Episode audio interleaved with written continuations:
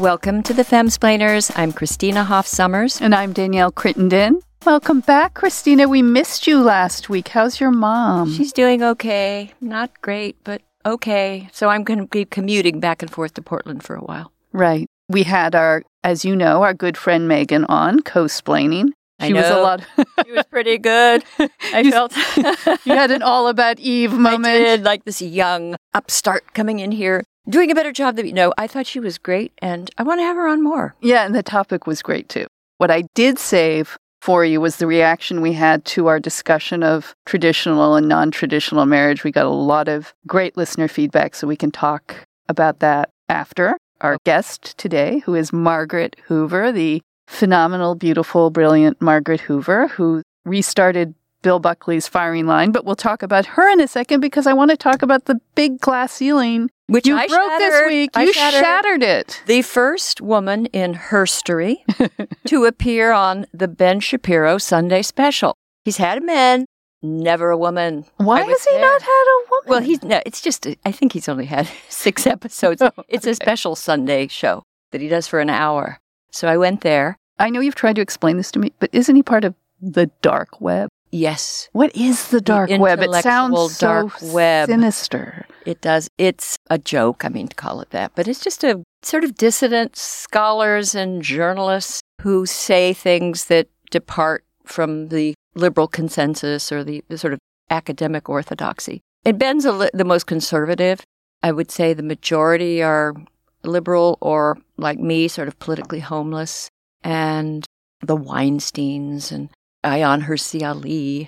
Well, I just think they shouldn't call it, though, the dark web when you're on, because it's really the more brunette, dirty blonde web. Blonde wannabe web. Well, what did you talk, like, what was it like? He's so accomplished that he has, like, video cameras in his studio. And he puts us to shame. And, you know, he doesn't just do a podcast. He does a podcast. It's a video in front of an audience. A live audience? Yeah. He comes by. Well, he doesn't always do that. But I like him so much because, like, for a parent, he's like a nachos machine. I mean, just nachos is the Yiddish word for the special joy children give their parents. He's a violin virtuoso. He could have gone to Juilliard at minimum, and then goes to UCLA at a very young age, and then to Harvard Law School, and then now he has this Ben Shapiro empire. And he's just very bright. How old is he? He's like 12, 13? He's 12 or 13. Does he shave yet? I forget how old he is, but he's very young. But he's married and has kids. And I think he did the honorable thing and left Breitbart at a time when it was becoming problematic and welcoming to the alt-right.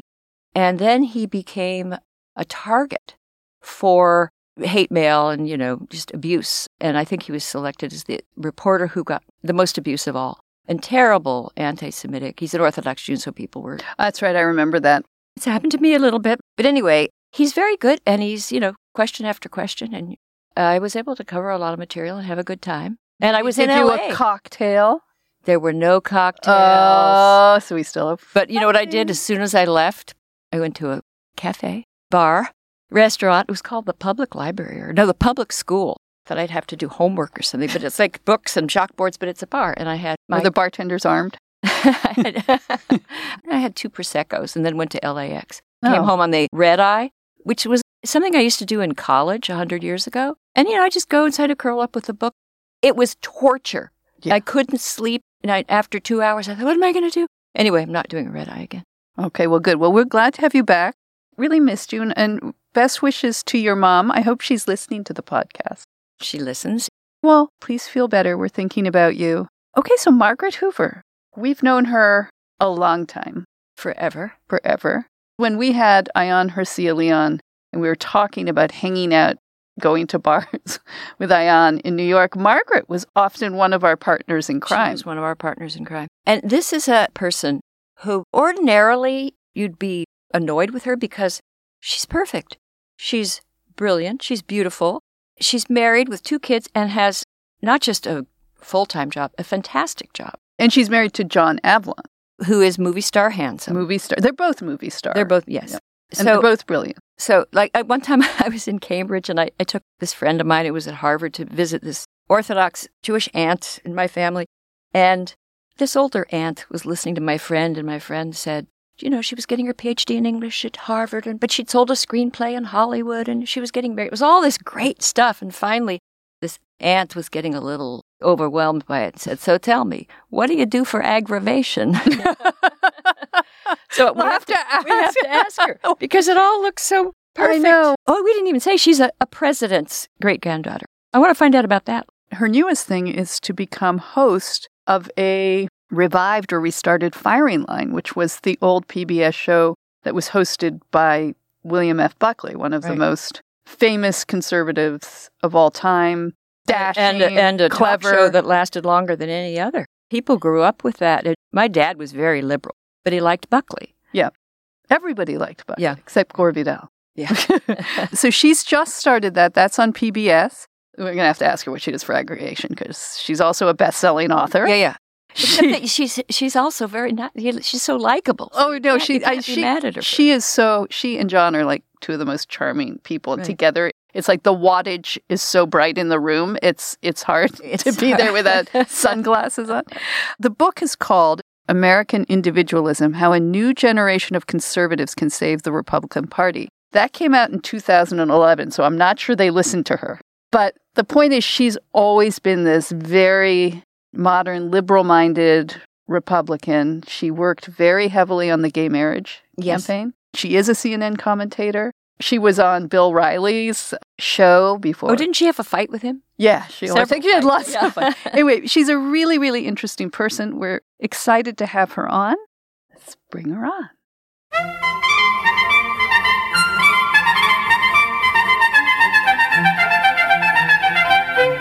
Margaret, welcome to the Femsplainers. Hi, Margaret. Hi, Christina and Danielle. So nice to be with you both. It's so great to have you. I understand your little son, Jack, is sitting next to you with his iPad. He is, and I'm not proud of it. Why? He's in the office with you? I'm not proud that he's on his iPad, but this is the only way he could come see Neil deGrasse Tyson was if I took him home, and the only way I could take him home was if he sat here with me in the studio while I chatted with you all. Wait a minute. So you took him to work to see Neil deGrasse Tyson? My husband brought him to the end of my taping so he could see Neil deGrasse Tyson and meet me, but he had to go to a meeting, so Jack is coming home with me. And is Jack a fan? Jack is a fan of planets and space and astrophysics. We're happy to have him on as a future mansplainer, too, should he break in. But, Margaret, so tell us about the show. We talked a little bit about it before you came on, but you revived the iconic Firing Line show of William F. Buckley. Yeah, taken on the throne of the legendary William F. Buckley.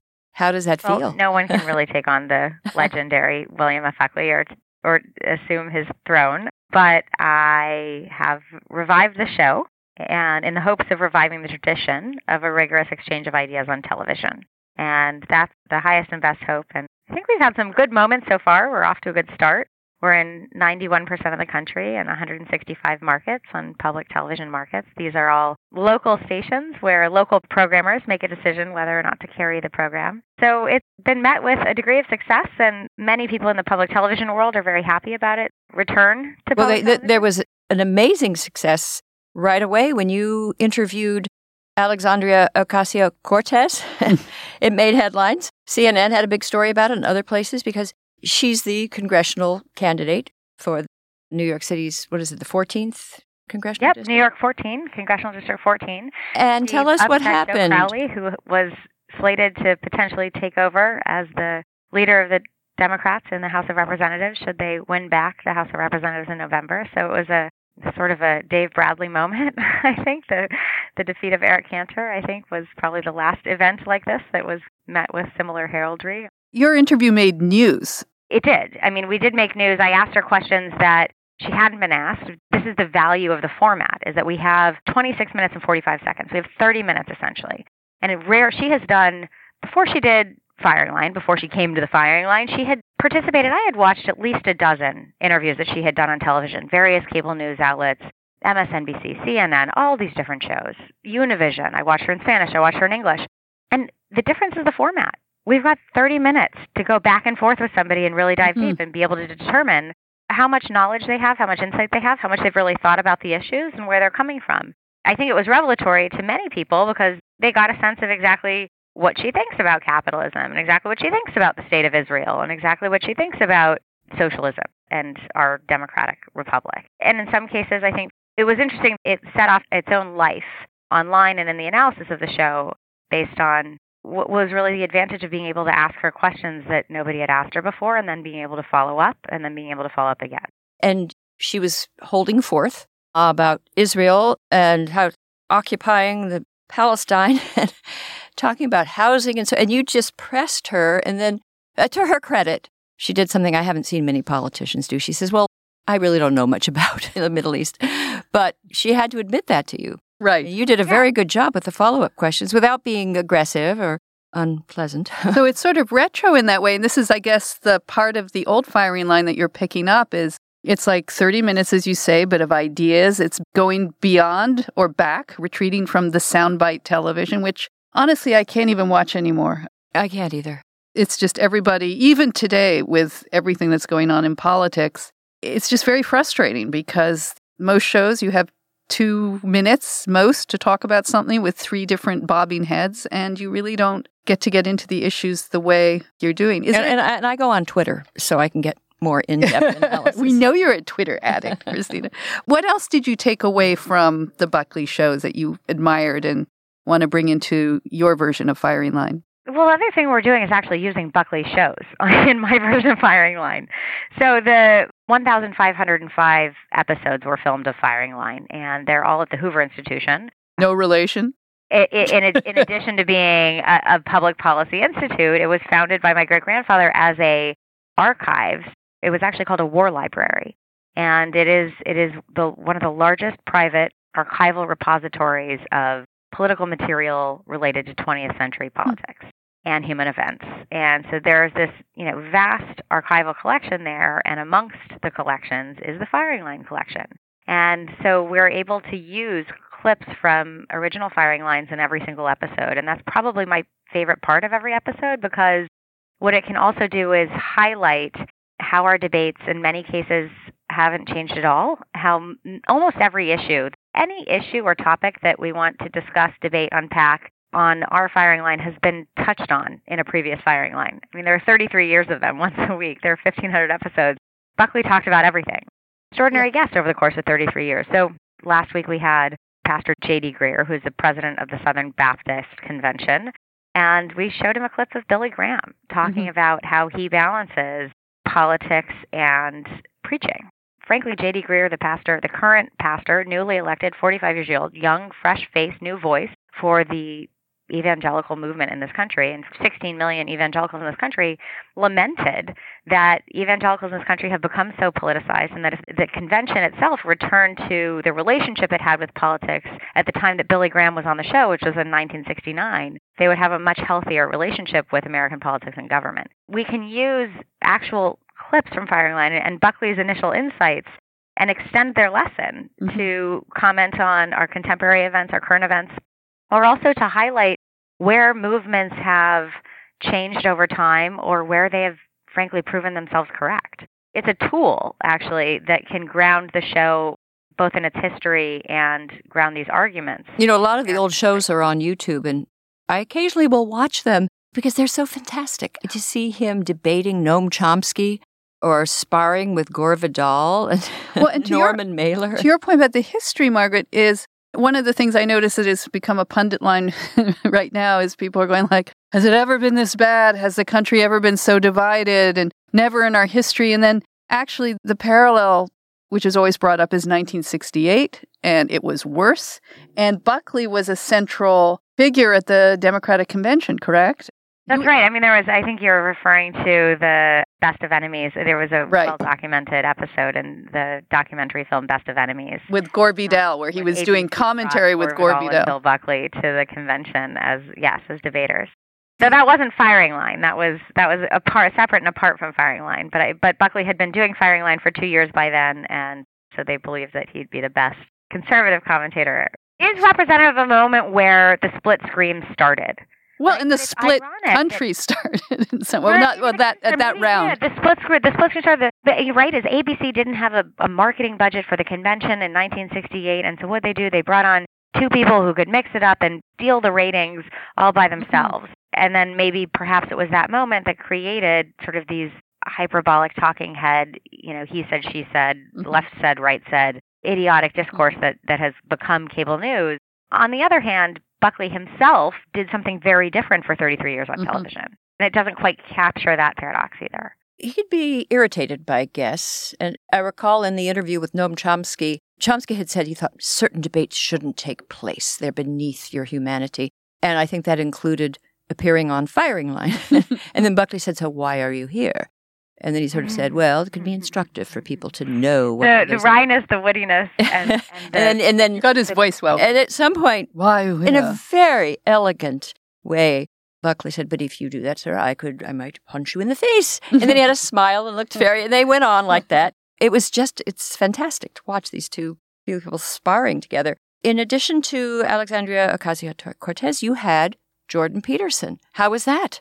Jordan Peterson was great. Jordan Peterson, I mean, that's a terrible answer. Great and nice are sort of the two worst answers ever. Jordan Peterson, I found to be a very compelling guest. He grappled with one or two of my questions, which was all I could hope for. No, I thought you were great. I watched it. And what's interesting is he never changes. He is the same way in an interview, on Firing Line, as he is on stage, as he is on his videos.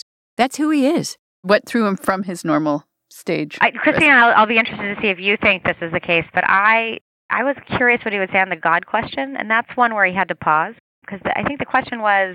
Who wouldn't have to pause? I mean, really. There's no... True. If you're too confident, you come... God. And God, I heard him... I know others have told me that he's evasive, and in a debate recently, Sam Harris sort of cornered him, but my late husband was originally an Orthodox rabbi who found it impossible to believe. But then it found it impossible not to believe. And he was, so I'm very close to people who are conflicted. And that's how I see Jordan Peterson. So you asked him about his belief in God? The question is, why not take that on? I mean, if you're the leading public intellectual on the right in the first part of the 21st century, why not take on the God question? I don't think he would say he's on the right. He certainly wouldn't, but he is heralded by the right. But I think also by some liberals and libertarian. Well, I want to know what he said. What did he say? You can never. Yeah, it's impossible. Banging your pen. You can't summarize what Jordan. But no, when you asked him and he paused, what did he do? I said, why not take on the question of God? Here you are debating Sam Harris, the leading atheist of the early part of the 21st century, and you're a clinical psychologist that deals with sort of the human condition, and you won't answer the question of whether there's a God or not. And by the way, your 12 rules for life and all of your teachings about morality, and you draw on religion and the stories of the Bible explicitly. So do you believe in God? Did he end up ever answering or just going... He paused, and then I said, is it because you're still reflecting? He said, yeah, of course. There are a bunch of Reddit posts saying that was sort of a new... For people who really follow him and follow every response he's given, there was something that felt a little new in that response to... some Peterson followers. Does he appeal to women at all? He appeals to me. Do I count? You have certain affections for nerdy, dark webby guys. I like the dark webby guys. I like Ben. I like him. And I understand him. I'm not a mystical thinker. Or I'm not interested really in Carl Jung and archetypes of the collective unconscious. But I know that tradition, though it's not mine. I just think he's an excellent expositor, and coming to young people, especially young men, and asking deep questions. I mean, if you go to his speeches, people think, he's the alt-right and he's talking politics. There's very little politics. It's almost all serious, sort of existential. My bottom line would be, is he making men better boyfriends and husbands? Is he bringing the sexes together? I would think so. What do you think, Margaret? The answer to that is yes. But I think to many women, it's unclear why. If their rooms are cleaner, it's already better. Yeah, they're putting on a clean shirt, they're brushing their teeth, they're getting up in the morning, they're getting a job, they're taking responsibility for their lives. I mean, there are people who really swear that he's changed their lives. A lot of people. I wanted to be a better person. I heard his lecture, and I was with a bunch of women. And then this was in Washington, D.C. last June, I guess. I really would urge people who are skeptical to listen to one of his lectures. It is unbelievable how the left is so frightened of him. Well, that because they'll have to make their beds. They'll have to make their beds. What lecture would you recommend starting with, Christina? I would say the interview, just a chat between him and Camille Paglia is fantastic. How did I not see that? I need to see that. You need to see it. And I loved it. And that's where I started. She told me about him. And I've met him a couple of times. In whatever you say about him, he's very sincere. He's a little cantankerous and doesn't always, as you saw, he will not tailor his views for a particular audience. He just, there he is, somewhat like Viktor Frankl or one of the existentialists and grappling with the deepest problems and having this kind of heroic idea about the human adventure. I think there's so many young people that are starved for meaning. This is getting way too above my head. Okay. I can't follow this existential stuff he's beyond making cute? It. No. He's a Canadian. He's a Canadian. We're proud. We're proud. Please join the Femsplainers. Yes, subscribe to us on Apple Podcasts, Google Play, or your favorite podcast hangout. And follow us on Instagram at the Femsplainer Podcast. And find the Femsplainers on Facebook and Twitter at Femsplainers. And learn all about us at femsplainers.com. Thank you. Yeah, Femsplainer.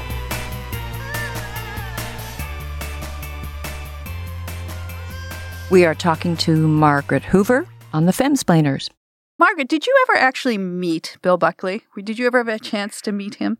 Sadly, I didn't. I'm really, really saddened about it. I actually went with my husband when I had moved to New York. My husband felt really dutiful about attending his funeral because he had been to his house several times. And my husband had been to Yale. And of course, you know how Buckley was with students from Yale. He had that same affinity for my husband, David, for the... Right. Yeah. Well, I think he had an affinity for David. I don't think he had deep affinity for my husband, to be clear. I don't think they knew each other that well, but he had generosity and magnanimous spirit had included my husband in a number of times in sort of larger events and visits in his home or whatever. So I went with my husband to one of the activities surrounding the funeral, and that's as close as I got. I just missed him, really, truly, in terms of ships crossing in the night. I think me moving to New York, I hadn't barely been in New York when he passed away. I've gotten to know his son a little bit, Chris Buckley, who's been very supportive of the show, and I've been quite grateful for that. And he's lovely. He's written maybe the funniest. And publicly very funny. I love his books. So thank you for smoking. But his memoir of his dad and mother, it was a beautiful book, but it was weepingly funny. I mean, it was such a vivid portrait of living with these two fascinating, slightly crazy people. Slightly crazy, brilliant. When did you find out? Yeah. Your great-grandfather was president of the United States. What's that like? Did you know him? He died in 1964. I know. But at some point, somebody said, your great-grandfather lived in the White House. We went to the Herbert Hoover Presidential Library and Museum in West Branch, Iowa, every summer growing up. There was always this sort of exercise and ritual and going to the gravesite and paying respects, especially in the earlier part of my life when people like Barry Goldwater were still alive and would be there. And it was an important sort of tribute for conservatives in this country to stop by and pay respects to Herbert Hoover's Presidential Library around the time of his birth date in August, which is something that happens every year still. So I was very young when I knew that there was somebody who preceded me who had been important in the course of human events. I was always taught to treat that with reverence, respect, and to also know that it didn't make me special. Well, it does kind of make you special. I mean, I would think whether it's in your genetic makeup or the way you've approached politics, because one of the things that you've done, and including in your best-selling book, is you were trying to modernize the Republican Party. You've been a prominent activist for gay rights. You are a self-described feminist. You were very important to the debate on marriage. And then we look at where the Republican Party is today under Trump. How do you feel about that? And does it ever occur to you, gee, maybe I want to be a Democrat? Maybe that was pointless. Every word I wrote, and I couldn't have been more overtaken by events. Well, yeah, join the club. If only they'd listened to Margaret. Yes. How do you feel now about that Republican identity and everything you've worked for over these years? So a couple things. I mean, overwhelmingly, I'm very sad. I'm very sad that the Republican tradition, the one that I identify with and relate to, feels incredibly remote and far, far off, maybe irretrievable. I don't know. There's a sort of open question there. Parties are vehicles for ideas, and they can be vehicles for ideas for a certain amount of time, and then they can stop being vehicles for those ideas. But, the ideas are still important. So the ideas I still stand by. Classical liberalism, the tradition of democracy and free speech and due process. Well, and you were of the compassionate conservative side. I'm not so sure I would call myself a compassionate conservative, only because of what it became. Well, right, but these days, anybody who doesn't punch someone in the face is a compassionate conservative. I'm a what Deirdre McCloskey calls, the fabulous economist, a bleeding heart libertarian. I call myself a bleeding heart conservative. It's yeah. Because I really care about people, but I don't think the way you express that is by spending. And I don't think that socialism is the answer. The ideas that your great-grandfather stood for and that you were writing about in your book, these are still relevant.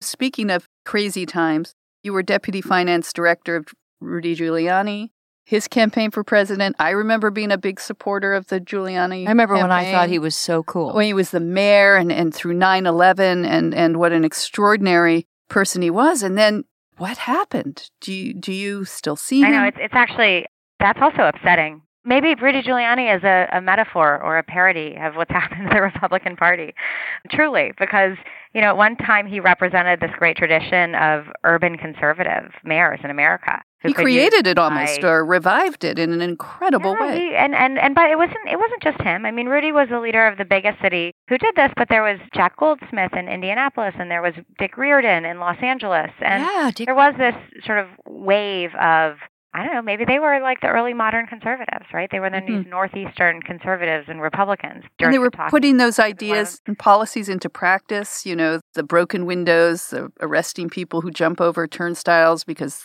that's how you find even, you know, guiltier criminals. Also through 9/11 when he would visit, I think he went to maybe 20 funerals in 24 hours. I mean, he was just tireless on standing up for the city and the people who had suffered in it. And I don't know who that person now on TV is impersonating him. I think what it comes down to, I mean, my observation is a little different. I mean, I was never in his inner circle. Some people very close to me. Some people very close to me. One of the characteristics that is absolutely required to be the mayor of New York is narcissism. You just can't be the mayor of New York without being a narcissist. I mean, as long as I've been in New York, they've all been narcissists. You know, Ed Koch. It's a tabloid culture. Ed Koch, he was but he was my favorite. Yeah, maybe he was the softest narcissist. But he was darling, and he'd walk around town and see people and say, "How am I doing?" Yeah, that's a narcissist comment. That's a sweetheart. I want him for president. Is he still alive? Okay, no. Yeah, well, but there is so maybe it just appeals to narcissists then. Right. But whatever it is, I mean, there's a tabloid culture, and there's a certain side of Rudy's personality that didn't just like the good fight; it wanted the dramatic fight. It valued character. Character is not character, right? It wanted sort of emblazoned red headlines on the front of the Daily News or the Village Voice or the Post. And also, this is somebody who loves opera, right? He has like this deep love and affinity for opera. All right, so this is somebody who wants to be relevant, and he wants to be written about, and he wants to be in the center. And he also, you know, had a degree of incredibly precise and good ideas applied at a time that made the city better, and also applied in a specific moment in our world's history that also made the city and the country better. It's almost like he was made for that moment in 9/11. He was made for turning around the city. Sadly, you know, he hasn't proven himself to be a man of great character interpersonally. Yeah. So we've seen this unraveling, this big unraveling on the national scene, which has been, you know, its own opera in its own way. You as a identifying Republican woman and what we're seeing happening now, we're sort of moving into our own femsplainer, a little bit political season. Are you a Republican, Danielle? I wouldn't call it. What is your registration? And be honest, because I'm going to go check it. I'm going to go online. I was registered as Republican, but I have not voted Republican in at least two presidential elections. Wait, did you ever change your registration? I'm actually probably going to, but I don't want to get into politics, partisanship. I'm a registered Democrat, right. But I don't always vote that way. But sometimes I just don't vote. I don't want to offend our, you know, listeners who have different political views, because that's not what we're here to do. But we are watching, I guess it's the suburban Republican women who voted for Trump. Steve Bannon is now saying they're lost. And they were kind of important in the election of Trump, correct? No. Yeah. So somebody's looking at this. By the way, I do run a super PAC that is going to be engaged in these congressional fights, of which we have many good Republicans.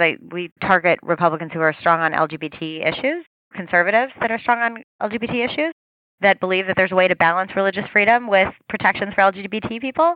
Those are the people that are all going to lose. All these people, I mean, some might call them moderate. I think they're conservative. But they're the ones who are going to lose in this, if there is a tidal wave, a blue tidal wave that sweeps the country. I understand that some people like that are just going to stand out this election. If it is indeed going to be a blue tidal wave, if you're a really good, strong, moderate Republican candidate, wait for the 2020. Is that like fair? Or? Yeah, maybe, or maybe you vote for Democrat. Well, I think. Well, what if they run the Democrats? Run, worst case nightmare, Linda Sarsour. Then what do you do? Right now, it's not so bad that it doesn't appear, at least on the internal polling that I've seen, and talking to my political peers who are running races and who, well, I don't talk to anybody who's running races because I run a super PAC, but independent expenditure crowd, the feeling is that the races are still localized. It is still about who is your member of Congress, do you like them or not, and who is running against them. And the thing is, there have been a record number of women who have been recruited to run. There are really good candidates that are out there running, and so it's all about where the energy is. I hope there's no one out there like me. Republican side, going to be in these suburban districts that are R+3, R+4, R+5. They're going to have a really difficult time. This will be a referendum on Trump. It's just that it's a little far out now to be able to tell whether, you know, the few individual cases of what I would call very good Republicans, which are Republicans who have stood up to the president, who, you know, are firmly grounded in their principles and who represent the kind of ideas that we've talked about so far on the show. Some of them may still survive, just because it's, in some cases, case by case still. Well, I don't think anybody should make predictions at all ever again. But I just insist on saying this, and I will deny I said it if either of you dare to quote me on it, but I am in Maryland. I don't know really what district I'm in or who's running, and I may not vote. I think Margaret's going to follow up with you after the program. Okay, okay. You really should vote. Yeah, that's, in Maryland, I don't know. You should vote. You have a duty and an obligation as a citizen of the freest nation in the world to vote. I vote in presidential elections. Think sometimes. About the people in Venezuela. Think about the people in. Should I quote the president? In all these countries that don't have the freedom and the liberty that we have, and it's just. You mean the shithole country? Sorry, she did not say that. Words. You're married to John Avlon, as we've discussed, and you have differing political views. So you're a sort of bipartisan couple? Mary Matlin, James Carville. There's a Carville Matlin more charming thing going on. He's partisan. He thinks he's completely independent, straight down the middle, which is ridiculous. And I say that to his face. There was a very charming profile of you two recently in the New York Times about your marriage. This is why we're bringing it up. I believe the New York Times said such nice things about a Republican. I really can't. Well, but wait a minute. You're the Republican, and then he's the ne'er-do-well, non-classifiable what? He's not a Democrat, he's exactly. He's an independent. Oh, he's an independent. So do you guys fight? Yeah, we try to just focus on the kids. But seriously, I mean, do we disagree? Yeah, a lot, especially on the policy. And then on the politics, he can't vote in primaries. He basically just doesn't like Republicans, and he doesn't like the Republican tradition. Why can't he vote in primaries? Except for the one that we talked about with Rudy. But his issue is with this racist strain of the conservative movement and the larger part of the conservative movement that made good with it in order to secure political stature. But that's fairly recent, I mean, in terms of modern. It's like 1964 onward is the problem he has with the Republican Party. And he doesn't like Reagan then? No, he likes Reagan. I'd say 60-40, right? Like he likes winning the Cold War. He likes the articulation of freedom and principles and all the really important stuff that Reagan did. I think he doesn't like some of the things that came with it, right? Like he doesn't like, you know, that maybe wasn't on the right side of apartheid. Not that he wasn't on the right side of apartheid, but there was a Cold War, right? You know, he's quick to see the flaws. So is this what you act out in Republicans around the kitchen, like? Somebody's stacking the dishwasher, someone's, you know, playing with the kids, and you guys are shouting about these politics. The Reagan legacy. There's tribalism, though. I've got tribalism a little bit baked into me, too. And so, you know, it's something that I have to kind of be aware of. You are the granddaughter of a fine man, Herbert Hoover, and I've read quite a bit about him and realized at a certain point that his memory, in many cases, was falsified, and he was a victim of fake news. Absolutely. And it was, by the way, it wasn't even just fake news. It was a directed and well-funded effort on behalf of Democratic partisans and party men to smear and slander his reputation. Exactly. Hoovervilles and Hoover pants, all of these. Yes, this is a guy named Charlie Michelson, who is an operative of the Democratic National Committee who had a budget of $1 million in the height of the Depression to besmirch Herbert Hoover. I want to get back to you and John because I think you can give our listeners something very valuable. And before you do, I just want to say that I was talking to someone very important last night, David Frum. And we were. She was at our house for dinner for Russian. We were just talking about, and I just sort of said, your great-grandfather, and just, you know, he was a very smart guy. Maybe, I mean, I'm not saying he was on the spectrum, but kind of a... You know, he, actually, I understand what you're saying, because his personality wasn't one that could engage with people. Right. But he was mathematically brilliant. And the way that he saved Europe for the famines after the First World War was through algorithms, and he knew about routes, and he knew about the logistics of... He was brilliant, and he was an operational genius. But he also, Christina, it wasn't necessarily on the spectrum, although I think it's easy to use our current sort of understanding of it. He was an orphan, and so he was emotionally completely undeveloped. Of course, you're right. He lost his parents when he was 9, like his dad when he was 6 and his mom when he was 9. And then he was separated from his 2 siblings and sent to live with a cantankerous, distant Quaker uncle. So then he grew up in this, to use common words, an abusive household. Yes. And so he never developed emotionally in a way that children who aren't orphans in the late part of the 19th century, who are well-fed and well-cared for and well-loved, can. That was a huge impediment to his personality and to his communication throughout his life. Margaret, let's just pause there for a second while we take a quick break. Danielle, did you receive your latest delivery from Scentbird? I did. I got my latest cologne. The brand is Toka, and the scent is Maya. And I'd only known Toka as a makers of candles. Beautiful candles and room scents, but I didn't realize they had perfume. So I got that this month, and it was absolutely great, but it was hard to choose because there are over 450 designer brands. It's a good problem to have. which perfume to choose this month. And what I like about it, too, nothing worse than walking through the perfume department and being assaulted. And an often very imperious salesperson. Right. They monitor you, and, you know, and if you want to try on too many, you seem not to like it. Right. I think they come at you like those crop sprayers. That's the thing. I'm terrified I'm going to come out smelling like the perfume department. But in any case, if you can't decide which perfume you want, there's an editor-selected cologne of the month. There's also colognes for men. And they come in those beautiful things we keep in our purse, these sleek sort of travel containers. Perfect for travel. I found that if I don't love that scent that month, at least I've gotten to try it. And then I'll do something like I'll spray it on my pillows or my linen. Yeah, it's perfect. You'll spray it on your dog. Izzy needs it. You know, she runs away when I try. I think I have to train her better. Well, we can't recommend it for dogs. But in any case, you will love it. We highly recommend it. And if you want to try it out, go to Scentbird.com, that's Scent, S-C-E-N-T, bird.com, and use the code FEMSPLAIN for 50% off. Only $7.50 for your first month. Free shipping, Scentbird.com/FEMSPLAIN. And use my code FEMSPLAIN for 50% off your first month. Date a cologne before you have to commit to it forever. To go back then to you and John, so if you do have these different tribalisms in the same house, how do you cope with it? How do you deal with it so you don't go to bed angry, as they say? I mean, the one thing I've learned from my husband, and it's been really hard, it shouldn't be hard, but it is hard, and this is what we don't do with our neighbors, and we don't do with our friends, and we don't do with our family members who like Trump and we don't like Trump, is assume best intentions, right? And just assume that people want the best and are involved and are engaged because they're not trying to be jerks. They are coming from a place where they're trying to help and engage in a way that is productive. And you just happen to disagree with how they're doing it or how they think about it. And this is really your mission with Firing Line, right? If we can start reaching out to people and engaging whose ideas we don't necessarily agree with, maybe that's the biggest challenge right now in politics. Yeah, but it's also to contest them, right? Like, we want to expose different ideas. Right. You know, we want to listen to them. But we also want to challenge them, right? I think. But the assumption of best intentions, I think, is a really profound and people can have good intentions, but bad information. Or bad ideas.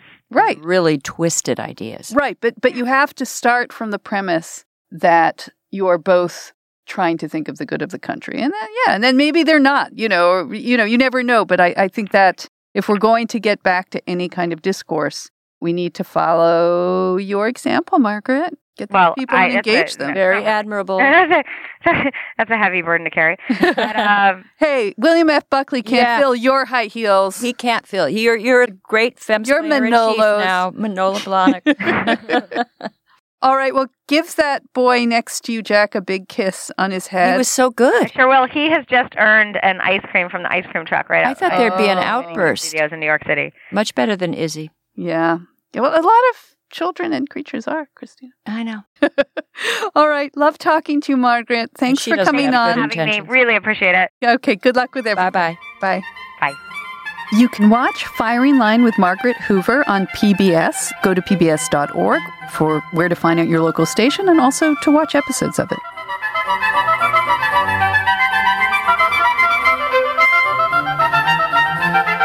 She's so great. I love it when she gets very wonky. Yes. And, you know, and you know her that when you're sitting and having a glass of wine with her, she's just like crazy, hysterical, fun girlfriend. She's like total girlfriend and then political wonk and all mixed in. We didn't ask her favorite cocktail, but I know what it is. And we didn't ask her about aggravation. Like, that's right. She has a perfect life.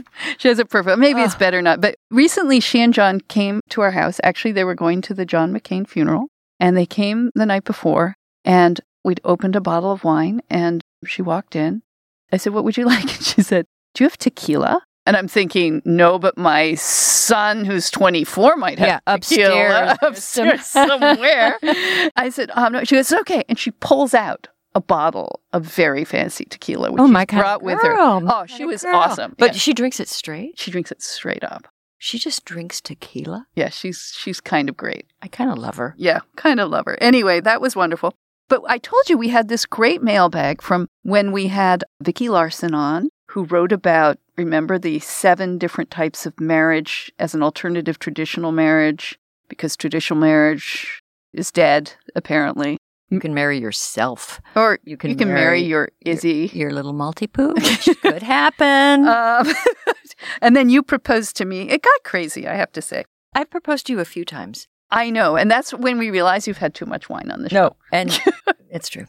But anyway, so we got a lot of different views. A lot of them were very actually heartening, and they really reacted well to young Isaac, the intern, who told us why he had proposed at 22 and talked about Julia. Even my mother wrote me and said, oh, that was just, Isaac is so wonderful. Isaac, we miss you. We miss you, Isaac. So we got this, I've got one here from Martin of the UK, another one of our UK listeners. Hello, Martin. Hello, Martin. He says, I'm a UK-based fan. He said, it's great to hear the topics you discuss being debated in a non-partial, respectful way without any of the usual venom that seems to surround most debate on these issues. Yes, we try to be venom-free, Martin. Venom-free. He said, I heard Danielle, I think, saying she didn't believe in love at first sight or the concept of a soulmate, so I thought I would give you my story. Well, actually, that was Vicky who didn't believe in that. Yeah, Vicky didn't believe in it. We believe in it. Totally. He said, about 20 years ago, me and my then-wife moved to a new area and went to a party organized by the local school. Across the room, I saw a woman and immediately felt that woman could have been my soulmate. I'd never met her before, never spoken to her, had no idea what her personality was, but something just told me she was the one. I was happily married at the time. Uh-oh, Martin. Oh, Martin. As was she. Uh-oh. So never acted on this. Good, Martin. And indeed, never even spoke to her at the party. Fast forward 3 years, and she'd separated from her husband, and at the same time, my wife announced that she'd been having an affair for a while, and she was leaving me for another man. Another man. Yeah. So I decided to ask her out for a drink as I had nothing to lose. The first date was great, except at one point I forgot myself and said, it will be different when we are married, which she was quite taken aback. And I managed to laugh off 2 to 3 weeks, and 3 to 4 dates later, we were so fully on board in agreement that we were absolute soulmates, we're meant to be together, and 15 years later, they remain completely devoted to each other, and every day, he says, I still look at her in the same way as the first time I saw her. Oh, that's so nice, right? That's lovely, and of course that happens. But we had another Anon-splainer. This was a little scary, as our Anon-splainers. Now, the non-splainer did say that they love the podcast and look forward to every episode. So, on the positive side, thank you, Anon. But I'm writing to you to know that because you made comments, you suggested that people with a 2-year-old think, ooh, that's very difficult. But if you wait a few years, it's a short time. I remember you said that when we were talking to Vicky, like people look at people with small children and go, ugh, I don't want that. And it lasts a second. Right. So that's what he was reacting to. And he's unhappy about that. I'm sorry, but you left out the other developmental stages, which I don't think are cool, and frankly, no one in their right mind would want unless they feel unfulfilled in life or give in to societal and familial pressures. I love my kids and my spouse, but regret having children. Oh my God. And getting married. I can get that. For me, it's a constant challenge of financial instability. No matter what you do or how much I make, it's about compromises that make surviving and being able to save nearly impossible. BS to the notion that life would be better with kids. Mm. Unless you are well off financially, that's the prerequisite. Children are not toys or pets. They are precarious creatures that you have to form into human beings who might become well-adjusted. Whoa. Ooh. Ooh. I know. Well, first of all, I'm glad I'm not his kid or his wife. But I think the thing that stands out in that is he's really upset about this feeling of financial burden. Not many people would say, I'd rather have more money than my kids. But he may be in some kind of desperate situation, you know, with a job that he doesn't like. I don't know, even in desperate situations. Right, no, you don't. Maybe the wife, but not the kids, ever. I did hear a comedian that responded to him, and I forget his name, and it's terrible, but I'll mangle a joke, but it doesn't matter. So he says, oh, yeah, I don't have kids, but my friends are starting to have kids, and they have this really cute baby, and they say, oh, it's so great, it's so great. He said, yeah, it's kind of great, but then he said, you know what's really great? Is not having an effing baby. Terrible joke. Okay, moving on. Well, I think to get to the point, I mean, maybe this guy is just miserable and we feel for him and who knows, he got into something. We don't have enough information. But somebody else called Hyperborean over Twitter said, this modern version of traditional marriage is not traditional in the least and they only want to push it to keep men trapped and provide a role that women prefer while they shirk their own. So one of the things I was thinking of that is that's kind of a Jordan Peterson-y. There's a lot of guys out there, a lot of them are comment to you on Twitter, who feel, I guess, the generous way of looking at this, that the rules were really changed for men and not for women. Does that make sense? That when a woman has a baby, it was supposed to be, oh, we're going to be 50-50, I'm going to go right back to work, and then it doesn't work out that way. And then a man... and it's usually the man, is put back into this situation where he feels he has to carry this deal that he didn't sign up to do. Do you have any patience for that? I do. I don't know. I don't want to generalize, but I sympathize. I can see people get in ruts. I think this idea that it's foreign to men, this concept, that they would have to provide for their child, and it just comes as a big surprise. I mean, somebody like Isaac, who we talked to, wouldn't think that way. That there are a lot of men, young men, who, whatever the culture is telling them, think, you know, when I have a kid, I get, this is probably going to fall on me a lot, and that's what I'm going to rise to, just as the woman is going to take on a lot of the baby stuff that she maybe didn't think she was going to be taking on, but she will be able to rise to it. I have seen couples, no one I know, no friends, I'm not talking about you. They have babies. Guy works really hard. And she works sort of hard or maybe part-time, but then they share everything 50-50. Right. And she's nagging him all the time, and they have huge fights. And well, this idea that maybe it's been idealized by this ideal notion that we have the 50s, that when the man really had to carry the burden, he came home, there was a martini waiting, he read the paper, his wife was in a beautifully starched, crisp dress. That's what I would do for you. I would do that for you. I'm offering that. You can. I will have... You're actually the one who makes the better martini. I would think I would be the one in the starch dress. Anyway, so I get that there's a lot of probably anger about this, and we're not, maybe the problem is we're not really allowed to talk about it as honestly and as frankly as we can, and maybe this is just a warning, couples, if you're going to get married or be together, these are good things to talk about before, frankly, in advance. We had another love story, met wife in high school, dated 6 years before getting married midway through college. Now we've been married 13 years and together over half our lives and 2 small children. This is what he says. It's really interesting. It's tough to be married in college because that is a time where you should be totally selfish about your education. And there were rough times. Also for men, I've learned your brain isn't fully developed until you're in your late 20s. So I get why people say to wait. After college, we were different people, but luckily we grew and matured together. It's a nice story. It's a nice story. So maybe Anonymous is... too young. Maybe his brain has to grow. Now we have our new intern, Zoe, here, who is beautiful and brilliant and adorable and has a boyfriend. I do. And a differently proportioned cat. Yes, he weighs 20 pounds. His name is Squash. He's a rescue. And he is quite large, yes. Does he like to play with multipoos?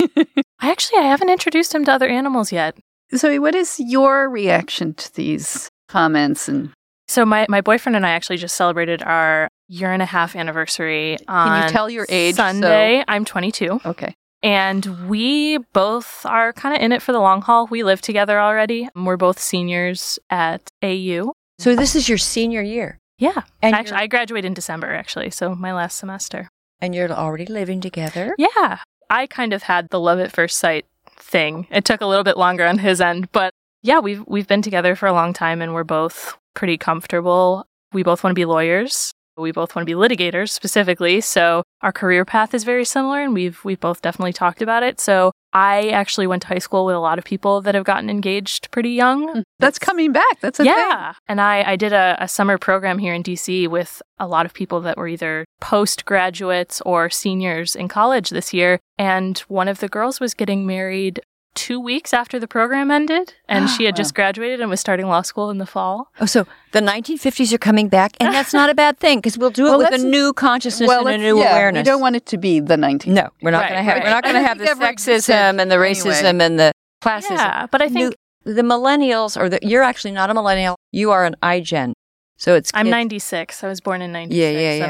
I don't know the cutoff. Born in 96. I don't know. But yeah, I think young marriage is making a comeback a little bit. I sort of surround myself in conservative and libertarian circles. So a lot of the people I know are conservative that are getting engaged younger.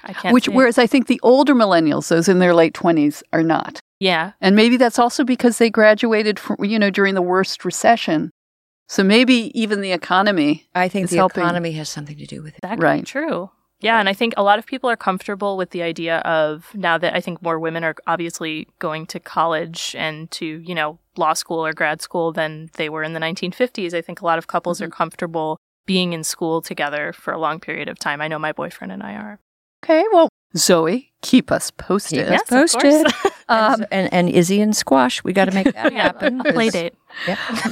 This is a tiny thing, and then we have one more thing before we end, but this tiny thing was, remember we had that conversation about ghosts in chains after Sally Quinn podcast? I will never forget it. And now I've actually heard ghosts in chains in my attic. I'm frightened.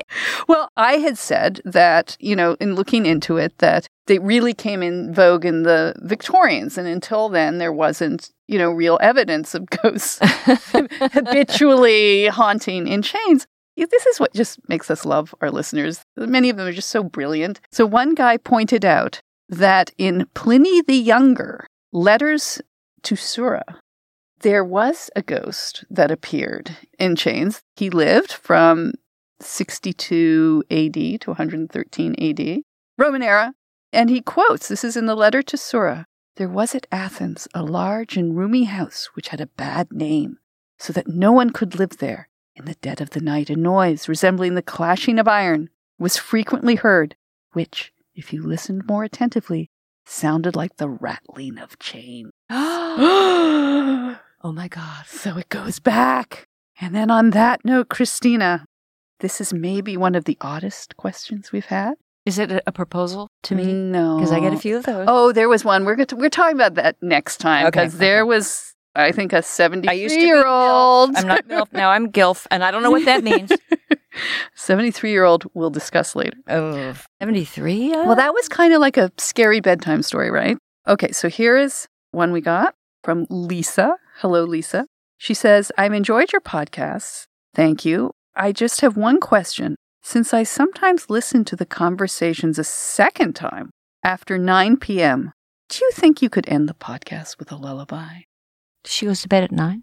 Hey, don't knock that. What time do you go to bed? Like 7:30. Yeah, I've seen you fall. We won't even discuss that. I go to bed at 2 or 3 a.m. So. No, I'm in bed at 9. So, Lisa, I'm with you. She wants a lullaby. All right. Okay, so what was the lullaby you sang to your kids? I always sang Sweet Low, Sweet Chariot. Did you ever sing that? Never, but I'll sing it. Remember the little baby sack on your shoulder? Oh, little sweetheart. That little heavy pudding you could have on your shoulder. Darling. Lisa, are you in bed? Are you tucked in? Okay. Swing low. Hang on. Swing, swing, swing low, sweet cherry eye, coming for to carry me home.